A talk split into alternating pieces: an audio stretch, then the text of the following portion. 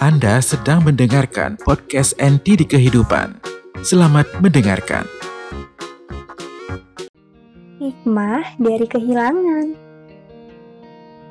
Pada suatu masa, di sebuah desa, hidup seorang pria tua dan keluarganya.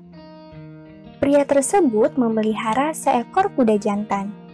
Suatu hari, kuda yang dimiliki pria tersebut hilang Pria tua itu pun menjadi sedih, namun berkata dalam hati, Tidak apa, barangkali kejadian ini bukan sesuatu yang buruk, dan siapa tahu akan datang sesuatu yang baik.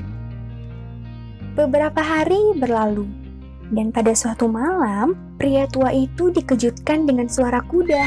Dia langsung bangkit dan berjalan keluar rumahnya tampak kudanya yang hilang telah kembali dengan membawa seekor kuda betina entah milik siapa yang menjadi pasangannya.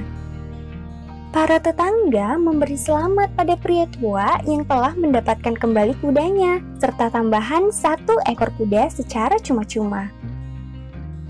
Bertahun-tahun kemudian, anak laki-laki dari pria tua tersebut pun menjadi remaja dan mulai berlatih untuk menunggang kuda. Suatu hari, anak laki-laki itu jatuh dari atas punggung kuda dan mengalami cedera kaki yang sangat parah. Pria tua itu pun menjadi sedih, namun berkata dalam hati, "Tidak apa, barangkali kejadian ini bukan sesuatu yang buruk, dan siapa tahu akan datang sesuatu yang baik." Perlu waktu lama agar kaki si anak bisa sembuh. Jadi selama berminggu-minggu, si anak harus tetap mengistirahatkan kakinya sambil sedikit-sedikit membantu orang tuanya. Tiba-tiba perang terjadi dan semua anak laki-laki di desa wajib mengangkat senjata untuk ikut bertempur di medan perang.